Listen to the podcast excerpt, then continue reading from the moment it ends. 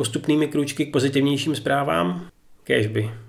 Ani dneska se virům nevyhneme, jen o nich to ale rozhodně nebude. Tak pojďme na další minutové Japonsko.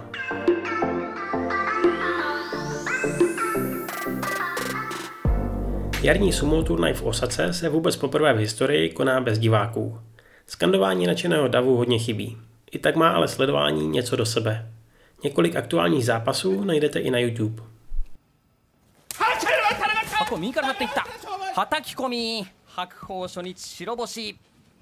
Ve stínu koronaviru proběhlo taky deváté výročí tragédie z roku 2011, kdy severovýchod Japonska postihlo silné zemětřesení, vlna tsunami a taky havárie jaderné elektrárny Fukushima, při kterých zahynulo přes 15 000 lidí.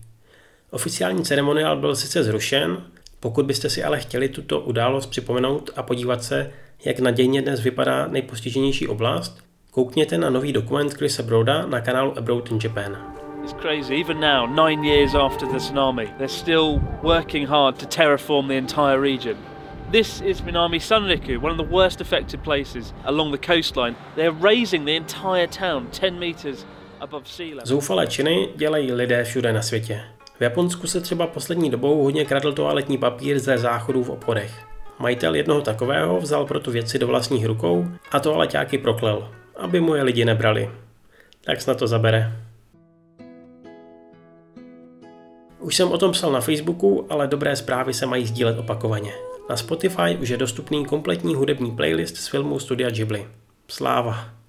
A to je, myslím, i dobrá pozitivní tečka na závěr. Tak buďte zdraví a mějte se pohodově. しみは数えき